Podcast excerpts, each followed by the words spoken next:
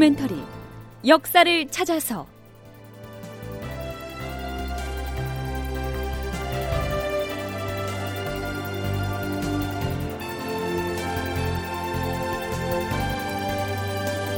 제 872편 위기일발의 진주성.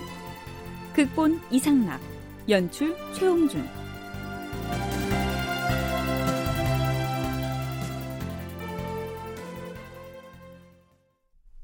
여러분 안녕하십니까? 역사를 찾아서의 김석환입니다. 지난 시간에 우리는 명나라군과 일본군이 강화 교섭을 진행해 오는 동안 그 실무를 맡았던 심유경과 소서행장 사이의 대화를 추정해 봤습니다. 그 주요 내용은요, 부산과 남해안 몇 군데를 분할을 해서 일본군에게 할양을 하고 전쟁을 끝낸다. 명나라와 일본은 조공책봉 관계로 화친을 도모한다. 이러한 것이었죠. 그런데요, 이것은 단순한 가상이나 추정이 아니었습니다. 우선 징비록에서 유성룡은 이렇게 기술하고 있습니다. 한양 도성을 벗어나 남쪽으로 내려간 외적의 군사들은 남해안 바닷가에 군사들을 나누어 주둔시켰다. 울산의 서생포에서부터 동래, 김해, 웅천, 거제에 이르기까지 모두 16군데나 되는 주둔지가 앞뒤로 서로 연결되었다. 그들이 구축한 진지들은 모두 뒤쪽엔 산을 의지하고 앞쪽으론 바다에 연하였으며 성을 쌓고 참호를 파놓은 구조를 하고 있었다. 그들은 바다를 건너 본국으로 철수할 생각은 없이 오래 머물러 있을 계획을 하였다. 이런 내용의 기사들은 선조실록이나 연려실기술 등 여러 문헌에도 나타납니다. 우리는 장차 임진왜란의 여러 전투 중에서 조선군이 가장 참혹하게 패해서 무수한 희생자를 낸 제2차 진주성 전투를 다뤄나갈 텐데요. 자, 그렇다면 일본군의 진주성 침공은 일본군이 명나라군과 한성 퇴각을 두고 협상을 벌일 때부터 이미 계획하고 있었을까요? 또한 일본에 있는 풍신수길이 진주성을 공격하도록 명령을 내렸을까요? 자, 우선 국방부 군사편찬연구소 김경록 선임연구원의 얘기 들어보시죠. 우키다 히데이가 총지휘를 해가지고 그 당시 경상도 지역에 있던 일본군들이 저는 다 모입니다. 그래서 총 병력이 약 9만 명 정도가 모입니다. 그러면 각 제대별로 그 지역을 방어하는 일부 병력을 제외하고는 전체 군대가 다 모인 겁니다. 이렇게 우키다 히데이가 움직일 정도가 되면 분명히 도요토미 히데요시 직접 명령이 없이는 이렇게 전 제대를 집합시켜서 대단히 작전을 할 수가 없습니다. 그래서 분명히 도요토미 히데요시가 밀리고 있는 일본군, 그거에 대해서 가장 치명적으로 공격을 하도록, 특히 보복전이라고 하는 1차 전투에서의 패배, 이것을 만회하기 위해서 명령을 내렸으면 명확합니다. 도요토미 히데요시, 즉 풍신수길의 직접적인 지시가 없었다면 조선에 있는 모든 일본군 부대가 대단위로 결집해서 진주성 공격을 감행할 수는 없었을 것이다. 이러한 얘기입니다. 일본의 문헌인 음덕기 제78권에 기술되어 있는 관련 내용을 인용하죠. 4월에 관백인 풍신수길이 조선에 있는 일본군 장수에게 명하였다. 조선의 한양도성에서 군진을 유지하기가 어렵거든 모두 남쪽으로 철수하라. 그러나 전투를 중단해서는 아니 될 것이야.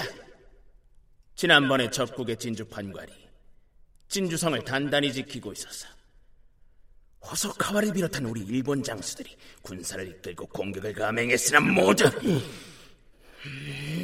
패하고 말았다. 이 패배는 우리 일본의 명성을 심히 손상시킨 지옥이 아니라 할 수 없다. 그러니 이번에 제차 진주성을 공격하여 반드시 함락시켜야 할 것이며 성 안에 있는 조선 사람들 단 한 명도 남기지 말고 모두 죽여서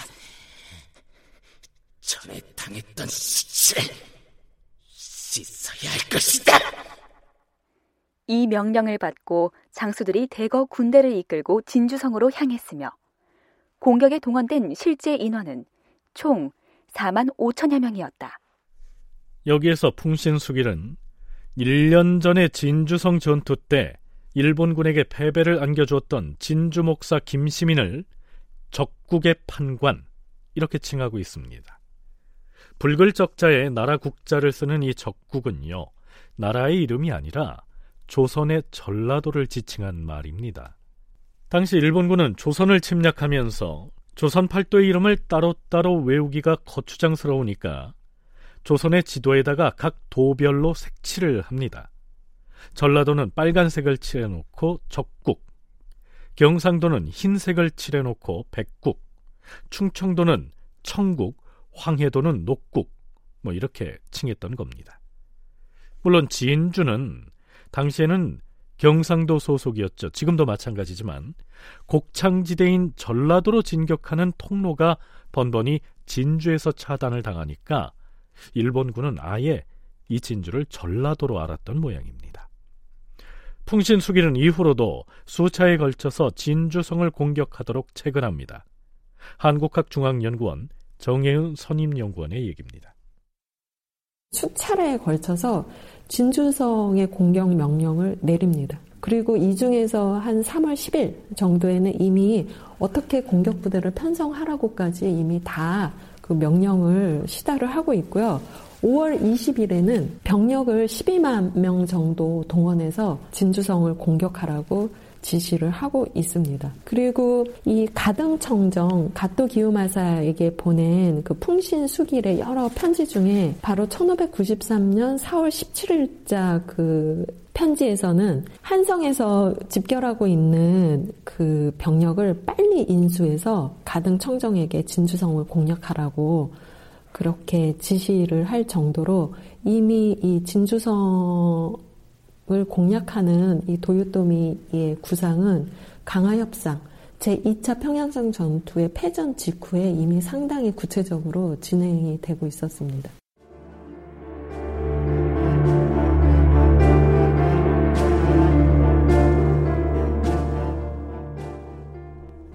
일본군의 움직임이 심상치 않게 돌아가자 임금인 선조도 초조함을 드러냅니다.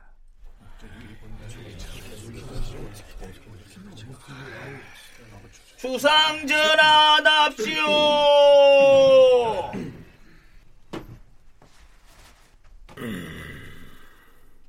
근래 외적의 수괴인 풍신수길이 숨겼던 발톱을 노골적으로 드러내고 있다.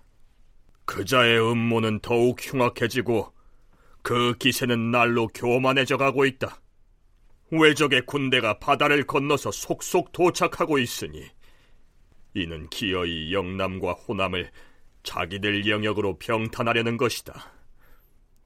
이렇게 되면 수년 안에는 전쟁이 끝나지 아니할 것이다. 그런데 우리나라의 병력으로는 도저히 물리칠 방도가 없다. 지금 우리 땅에 주둔하고 있는 중국 군사도 3, 4만에 불과한 데다가 피로마저 심한 지경이니 아마도 외적을 쉽게 대적하지는 못할 듯하다. 중국에서 육군과 수군을 추가로 파병하지 아니한다면 적의 공세를 감당하기가 어려울 것이옵니다. 그래서 지난번에 중국 조정에 주청하기를 수군과 육군이 함께 진격해야 할 것이라고 했음에도 중국에서는 다만 육군만을 보내왔다. 과인이 생각하기에 영남과 호남, 즉 양남 지방이 적에게 점거당한다면 나라가 망하는 것은 시간 문제다. 이를 어찌해야 하겠는가? 중국에서 수군이 출진하여 평안도나 황해도 등지에 도착한 다음에 바다를 따라서 남쪽으로 부산까지 내려간다면 우리 수군과 연합하여 외적 소굴을 무찌를 수 있을 것이옵니다. 그런 다음에 육군과 더불어 협공을 한다면 일거의 정무리를 섬멸할 수 있을 것이오니, 그러니 다시 중국 조정에 지원군 파병을 극력 진달해야 한다는 말이 아닌가? 그렇사옵니다, 전하.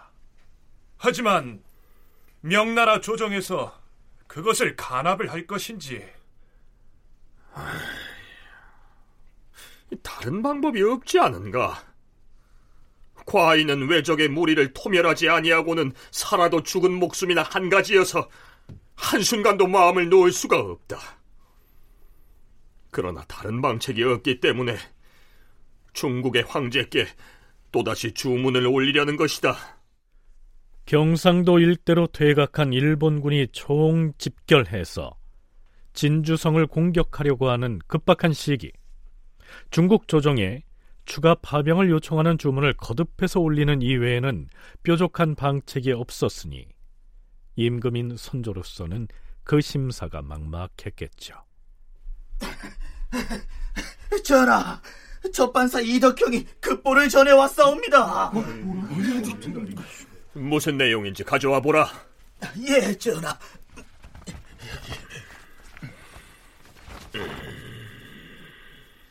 이덕형이 올린 계문은 이런 내용이었습니다. 주상전하, 지난 21일에 명나라 총병 유정이 첩보를 전해왔사온데 그 내용은 외적의 군사 진격을 개시하여 이미 경상도 함안을 함락했다는 것이었사옵니다. 이여송 제독은 즉시 부하장수 2사람으로 하여금 정예병 각 500명을 선발하여 내일 새벽에 진주로 떠나도록 하였사옵니다. 이제독 자신은 또 내일 정예병 6,7천명을 선발하여 친히 거느리고 출발하여 전라도 남원과 운봉을 거쳐서 곧바로 진주로 향할 계획이라 하였사옵니다. 그러나 명나라의 다른 장수들은 몸이 아프다는 등의 핑계를 대면서 전쟁에 참여하기를 꺼리고 있다 하옵니다. 총병 유정은 왜군 병사의 수가 워낙 많아서 중국의 군사들이 두려워하고 있으니 자신이 급히 내려가겠다고 하였사옵니다. 아니, 왜적이 공격을 개시했다고 가만히 무너졌으면 어떻게 되는 것인가? 왜적이 두렵다고 명나라 장수들이 움츠리고 있다니, 어찌 이럴 수가. 우리 군사만은 어림도 없을 터인데 외놈들의 속임수에 넘어가 강하우는 하더니 결국 이렇게.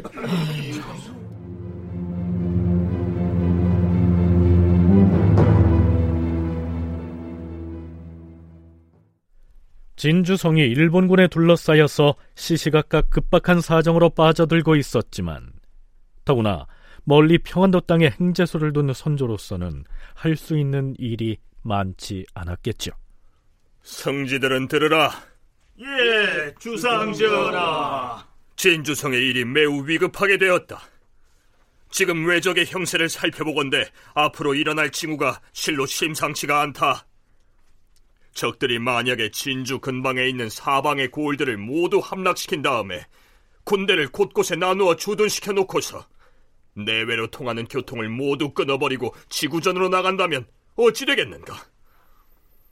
오랜 시일을 두고 공방이 계속된다면 종당에는 우리 군사들이 모두 지쳐서 죽고 말 것이다. 인근의 백성들도 모두가 굶주려 죽게 될 것이다. 그러니 어떻게든 그렇게 되기 전에 진주를 구원하는 일이 시급하다. 전하, 송응창 경략에게는 군사를 진격시켜달라는 천문을 보냈는데 이여송 제독에게도 계속해서 구원을 청하는 것이 좋을 듯하옵니다. 그리하라.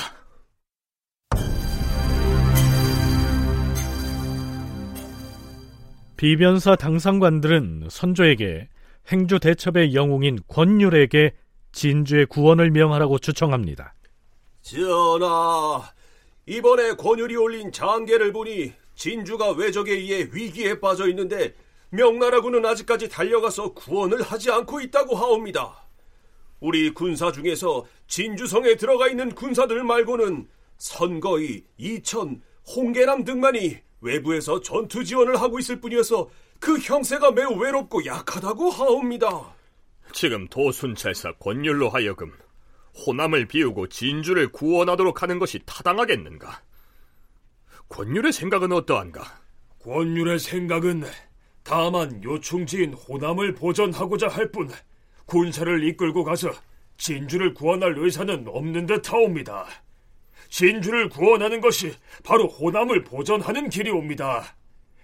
하오니 전하께서 이런 뜻으로 명령서를 작성해서 급히 권율에게 하명하는 것이 가할 것이옵니다. 그리 처결하라.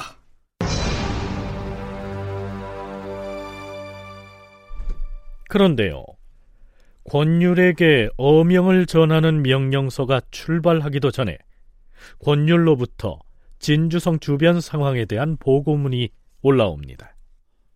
주상 전하, 영남 지방에 포진한 흉악한 왜적들이 6월 22일에 이미 진주성을 포위하고서 그 일대 사방으로 흩어져서 분탕질을 자행하고 있사옵니다. 지금 왜적이 도로를 차단하고 있기 때문에 진주성 내부의 소식은 전혀 들을 수가 없는 지경이옵니다. 28일에 산음현의 관리가 운봉의 아전을 통해 보고한 바에 따르면 진주성 주변의 상황은 이러하다고 하옵니다. 네, 참고로 산음현은 지금의 경남 산청이지요. 산음현의 관리가 뭐라고 했다는 것인지 들어보시죠. 지금 진주는 왜적에 의해 포위되었을 뿐 아니라 인근 사방에 왜군들이 가득하게 널려 있어서 진주성 안에 우리 병사들이 적군에게 어떻게 대응을 하고 있는지 알 길이 없습니다. 왜적의 무리는 단성 땅의 양천과 신안원, 그리고 단계현의 건너편 쪽에다 무수하게 진영을 설치하고 있습니다. 네, 여기에 언급된 양천, 신안원, 단계 등은 모두 진주 인근의 지명들입니다. 그렇다면 진주성 바깥쪽에는 조선의 군사들이 없었을까요? 권율의 보고 내용 이어집니다. 우리 조선은 전라도 병마사 선거이가 경기도 조방장 홍계남, 그리고 순변사 중의장 이천과 더불어 왜적과 맞서서 진을 치고 있다고 하였사옵니다. 또한 하명의 수성장은 신에게 이렇게 알려왔사옵니다. 왜적은 진주를 세 겹으로 포위하고서 강을 건너기 위해 죽교와 죽부를 만들기도 하였으며 포를 쏘는 소리가 사방에 들렸습니다. 진주 남강 건너편에는 왜적이 무수하게 진을 치고 있으며 단성 동쪽과 단계 등지에도 많은 왜적이 매복해 있으면서 민가를 분탕질하는 실정입니다. 전하, 이상은 신이 전해들은 대략의 내용이고 그 이외에는 한 번도 분명한 보고를 받지 못했으니 매우 염려되옵니다. 자, 그렇다면 진주성 안에는 누가 지키고 있었을까요? 국방부 군사편찬연구소 김경록 선임연구원의 얘기 들어보시죠. 진주 목사가 그 당시에 서예원이라고 하는 인물입니다. 그리고 이 2차 진주성 전투에서 가장 큰 병력을 분포를 가졌던 것은 의병입니다. 그래서 그 당시에 의병들의 세력 중에서 가장 큰 역할을 했던 창의사 김천일이 있습니다. 그리고 기타 각 지역에서 있었던 의병장들이 여기에 많이 참전을 하게 됩니다. 그래서 보면 사천 현감, 김해 부사, 거제 현령, 그리고 진주 판관, 그리고 각지에서 일어났던 의병장들이 진주성 안에 포진을 하게 됩니다. 다르게 이야기를 하면 진주성을 둘러싼 그 주변에 있는 지역의 모든 조선군과 의병들이 진주성 안에 들어가 있는 거였습니다. 진주성과 그 주변 일대에 대한 일본군의 공격은 이미 시작이 된 것입니다. 다큐멘터리 역사를 찾아서 다음 시간에 계속하겠습니다.